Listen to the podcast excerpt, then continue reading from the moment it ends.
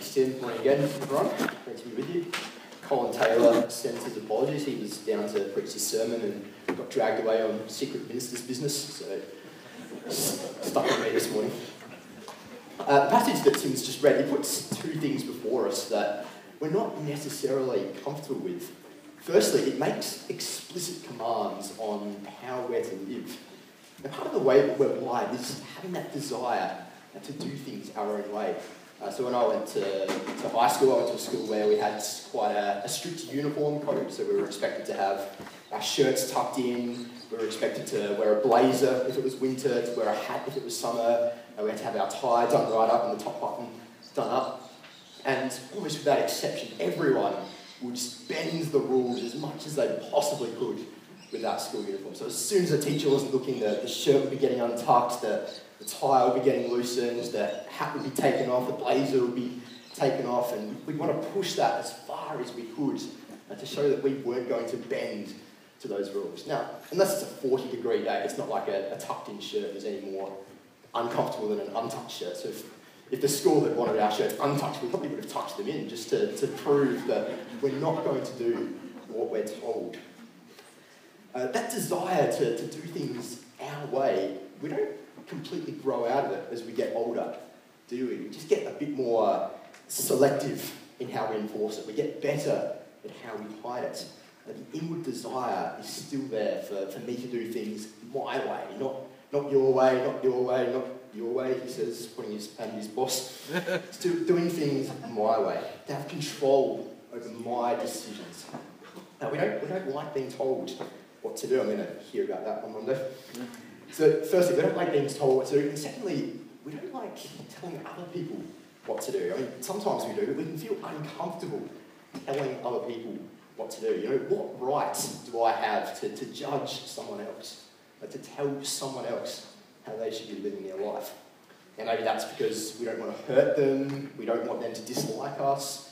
Maybe it's because we know that there's actually a lot of things about us that they could point out as well, so we're worried about popping it back our way. We live in a time and place where personal choice is sacred, personal freedom and choice are sacred. And so we don't like being told what to do, and we know that other people don't like being told what to do either. But the Bible is actually filled with instructions telling us how to live our lives. And it's also clear that we're to hold other people accountable to these instructions, not just to live them out ourselves. Uh, now, maybe there are commands in the Bible that you really struggle with for one reason or another. The, the Bible has some commands that might seem pretty easy to follow, but there's other ones that are, are really difficult, like forgiving our enemies, forgiving people who have hurt us. Uh, perhaps a barrier that you have to Christianity is that um, your perception of Christianity, or perhaps even your experience of Christianity, is that it places unreasonable demands on our lives. If you've got a service leaflet, you'll find an outline in there that you can follow. So we're going to think first about what our motivation is for being obedient uh, to the way the Bible calls us to live. And we'll then think about how we respond when people in the church are disobedient. And we're going to think about that in the light of an issue that was happening in the, the Thessalonian church that Paul writes about in the passage we've just read. All right, so to catch up on where we're up to, um, the Apostle Paul has travelled to a town called Thessalonica. He's preached the gospel there to people over a, short period of time. He's been persecuted there and he's been forced to leave that town. And we see all of that in Acts chapter 17. Uh, but some of the people who hear Paul's message believe it. They become Christians. And despite being persecuted by the people there, they continue to grow in their faith. Paul hears about how they're going. He's moved along to another town. He hears about how they're going. And he sends them a letter encouraging them in their faith, um, encouraging them that um, despite the persecution they might be facing, it's all worthwhile. Uh, we call that letter 1 Thessalonians. He gives them some instructions on how to live in that letter as well. And then later he writes another letter, which we call 2 Thessalonians, the one we just read. And again, he begins that by encouraging them about the eternal hope that they have in Jesus, uh, despite the persecutions that they're going through. It will all be worthwhile. And we saw that in chapter 1 a couple of weeks ago. He then wants to correct them about some false teaching that has crept into the church there about the day of the Lord already having happened. And we saw that last week in chapter 2. And now we come to chapter 3. And in verses 1 to 5, we get some helpful insight into what our motivation is for our obedience to God. Paul says in verse 4 how confident he is that the Thessalonian Christians are doing and will continue to do the things that he commands. But even before that, we see an underlying concern that Paul has in verse 1 here. He wants the message of the Lord to spread rapidly and to be honoured. And he uses the Thessalonian Christians as an example of the message of the Lord being honoured. Now, he said a similar thing back in 1 Thessalonians chapter 2, verse 13. There's, there's actually quite a lot of overlap between the, the two letters Paul writes to the Thessalonians. He says there, And we also thank God continually, because when you received the word of God, which you heard from us, you accepted it not as a human word, but as it actually is, the word of God, which is indeed at work in you who believe. So the obedience of the Thessalonian Christians was in response to the message that they had heard. The gospel message, the news that Jesus had died and been raised back to life so that they could be right with God. But if they put their trust in Jesus, they were saved forever. Their obedience was in response to this good news. They were obeying Jesus in response to what he had done for them first. And this obedience, it's, it's more than just a grateful response. Right after mentioning the commands in verse 4, Paul then says in verse 5, May the Lord direct your hearts into God's love and Christ's perseverance.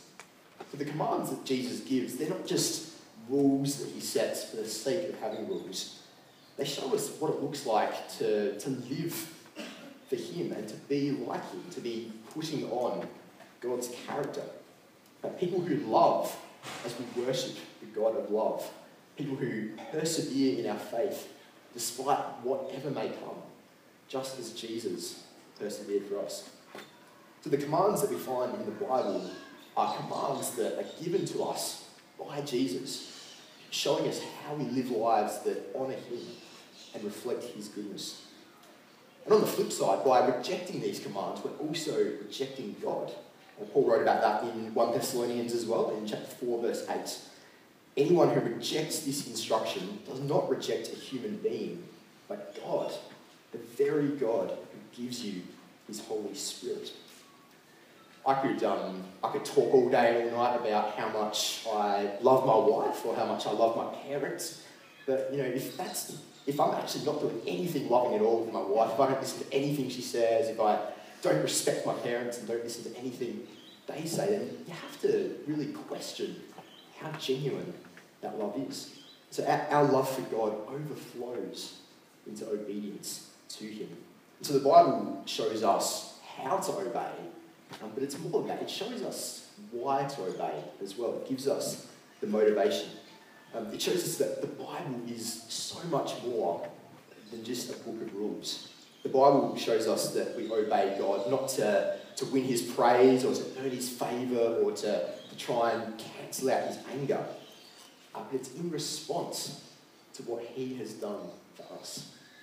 Sending his son to, to die the death that we deserved, so that everything that's wrong with us could be placed on Jesus and not placed on us. So that we can stand in God's presence on that last day, not fearful of his anger, but rejoicing in his love. He did what we needed, but what we could never have achieved for ourselves. And so, in response, we live for him. We seek to honour him by growing to be more like him. And we don't do this on our own. We depend on Jesus every step of the way for this. Paul's confidence that the, the Thessalonians will continue to do as they've been commanded, it's not simply confidence in them, it's confidence in the Lord, verse 4. In verse 5, he prays that the Lord would be the one who's directing their hearts. And in the first three verses, Paul's prayer is that the Lord would provide the circumstances for them to grow in their faith and for other people to respond to the gospel message as well. So our growth is something that we depend on Jesus for. We depend on his word and his spirit to guide us in our growth. And as we spend time reading and reflecting on what the Bible says, we discover more and more not only how we ought to live, but why we ought to live that way. So there's really no substitute for, for spending that time in God's Word, that regular time in God's Word, reminding ourselves of what good news it really is and how it shapes every inch of our lives. And knowing how dependent we are on God, praying to God that, that He will be shaping us and He would be helping us to live joyfully obedient lives. To be living in light of the gospel, desiring to, to grow more and more to be like Jesus. So prayer and Bible reading really is the diet and exercise of our spiritual growth. So what's our motivation for obedience? It's responding to God's goodness to us and honouring Him as we grow be more and more like Him.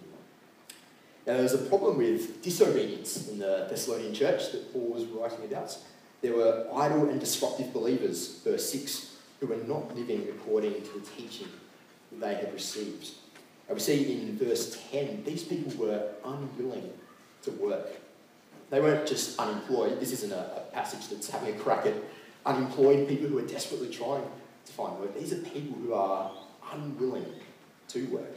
They made a deliberate decision not to work and to allow others to provide for them, to depend on other people. In verse 11, they were using the extra time on their hands to become busybodies. They were interfering in other people's lives. Now, there are a few different ideas floating around of what exactly the, the cause of this idleness was, given it's a, a, very different time and place to where we live at the moment. So, theory number one is that it was related to the wrong understanding of the day of the Lord that we saw uh, last week in chapter 2, that the day of the Lord had already come. So, people were so fixated on the coming of Jesus, they were expecting it any second, that they were neglecting their responsibilities in the present. Now, I'd say, if anything, the danger that we have is the exact opposite to that. Uh, with long working hours and an ever changing world where there's constantly new things to learn and to experience, on top of family, friendships, church, and a bit of rest and relaxation if you're lucky, there's so much for us to keep on top of in the present world that it's so easy for us to take our eyes off the fact that the life that truly matters is the one to come.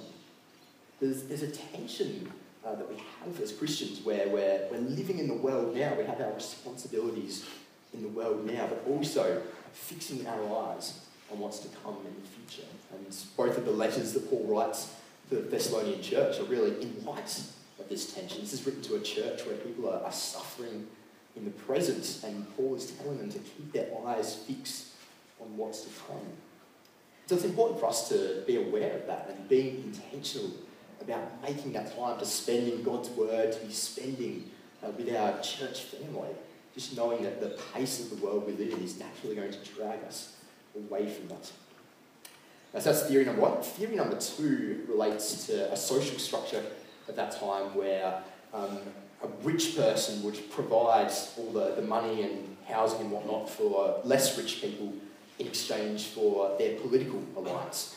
So you can imagine if you had a, a rich person down the road who was giving you money every week, you didn't really need to work all that much. The problem with that is that a Christian's unquestioned alliance and obedience really belongs to God alone, not to the, the rich person who lives down the street. Theory number three is that these were people who saw themselves as teachers, like Paul, and they decided that because they were, were teaching the Christian message, they ought to be freed up from the, the obligation to work. And they were asking the people in the church to provide for them.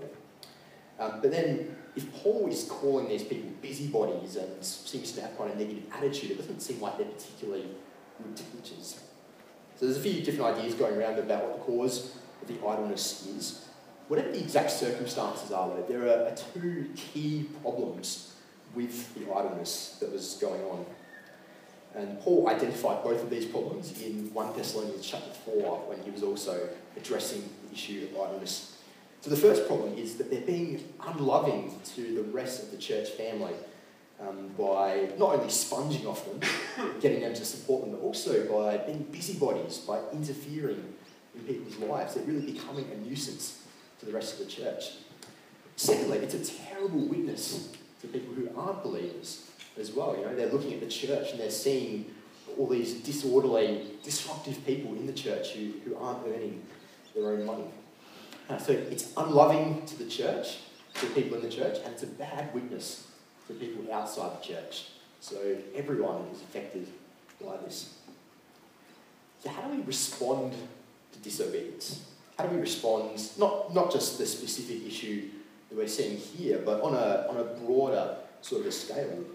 When people are behaving in a way that's unloving to people in the church, or when they're behaving in a way that puts the church in a bad light to people outside the church, how do we respond to something like that?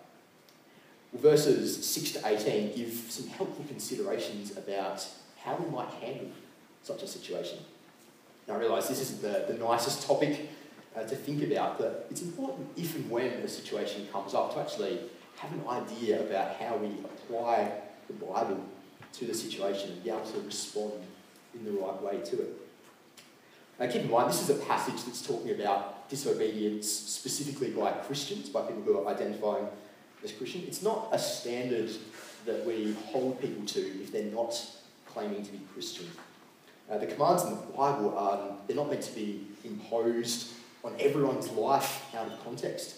They're commands that are to be lived out in the context of a joyful relationship with Jesus, commands that are to be joyfully followed rather than being forced on people. Which means that we hold other Christians to a standard that it would be unreasonable, actually, to hold other people to. It's also good to be mindful that we're all sinners. None of us are perfect. So a passage like this isn't saying that we should find everyone's slightest faults and identify them, point them out to the church, and um, drag, drag them through the mud for it and punish them for it. It's talking about behaviour that's particularly ungodly, particularly unloving and harmful to the church. Maybe it's someone who uses their power to mistreat other people in the church. Uh, maybe it's people who, someone who speaks unkindly about people behind their backs. Uh, maybe it's a group of people who attempts to undermine the church leadership. It might be an individual or a group. Really, anything that, that goes against the Bible's teaching and poses a danger to the health and to the effectiveness of the church. So there are four ways that Paul shows us to respond to such a situation. So, firstly, verse 13 we must never tire of doing what is good. You can imagine if you were one of the Thessalonian Christians who was earning their own income, they were giving to the poor, and they were seeing these other people who, who weren't earning their money, they were sponging off other people, they were being a nuisance. You'd be, you'd be a bit disheartened, wouldn't it? You're, you're striving to do the right thing, and other people are, are bending the rules, and they get, seem to be getting away with it the temptation would be either to, to resent them or to, to think, hey, that actually looks a lot easier than what I'm doing. Why don't, why don't I do that as well? Paul tells them, no, keep doing what you know is right. Don't let other people compromise your obedience. Secondly, and closely related to that, is to make sure that we're setting the right example. Paul recalls how he worked hard in Thessalonica, earning his own living so that he wouldn't be a burden to anyone there. He's at pains to point that out. He says in verse 9, We did this not because we do not have the right to such help, but in order to offer ourselves as a model for you to imitate. Now, it wouldn't have been wrong for Paul to receive financial support while he was preaching the gospel in Thessalonica, but because of the situation, he gives up that right so that he could set the example of how people in that church should be living, which is supporting themselves and not putting that burden on other people. Paul wants to live out that example for them. So if we find ourselves in a situation where people in our church are gossiping, just for an example, um, we need to, to ask ourselves, how are we going against it? How are we setting the right example? Have I examined my life and made sure that I'm not guilty of that as well? Am I making sure that not only am I not doing that? Am I actually going beyond that am I setting a good example with the use of my words? Am I setting the right example there? And thirdly, we need to point people's sins out to them. Paul tells the idle and disruptive people in verse 12 to turn from their disobedience. The, the overall picture that the Bible gives us about dealing with sin is that um, we should keep things as private and as gentle as we can for as long as we can when dealing with it. And so Jesus tells his disciples in Matthew chapter 18 that when someone sins, we should point out their faults just to them, one on one, not going behind their backs and telling everyone else about it and telling everyone but then going to that person and having the conversation with them one on one privately. And look, hopefully this will be the point where the person who's in the wrong repents of it and recommits to turning away from what they've been doing and living their life for God's glory.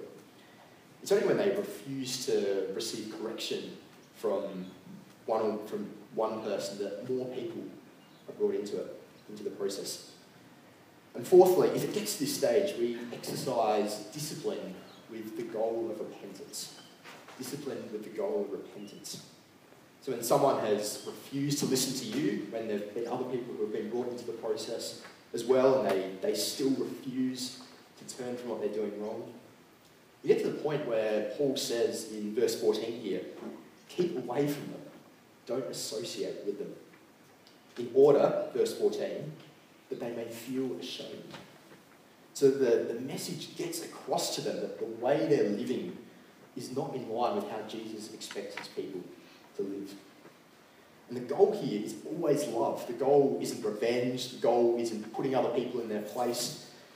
We genuinely want this person or these people to, to turn from what they're doing and commit to honouring Jesus in every part of their life. Now, the, the church leader or the church leaders have the ultimate responsibility for enforcing this sort of discipline. Um, but Paul expects all of us to participate in it by not associating with that person. Now, I take it that doesn't just mean pretending they're invisible when you, when you see them, just walking straight past them without acknowledging them or anything like that. But the way that we interact with that person should make it clear that they've overstepped the mark. Now, maybe the only way you can do that is to remind them gently when you, when you see them that what you're doing is wrong. I don't approve of it. And our relationship is not quite right while this is going on. There's a, there's a break, a relation break between us. Uh, perhaps you'll be in a position where there's, there's some sort of tangible action you can take to disassociate with them. It might be um, not being in a growth group with them anymore, something like that. There'll be situations where church leadership will actually step in and remove someone from serving in the church if it gets to the point where they're willfully continuing to willfully act in a way that disobeys Jesus.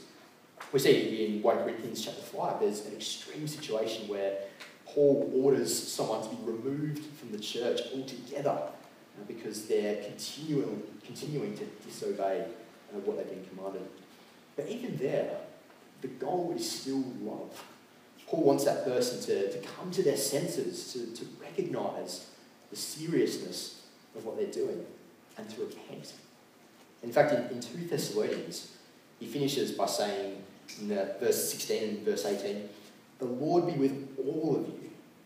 The grace of our Lord Jesus Christ be with you all.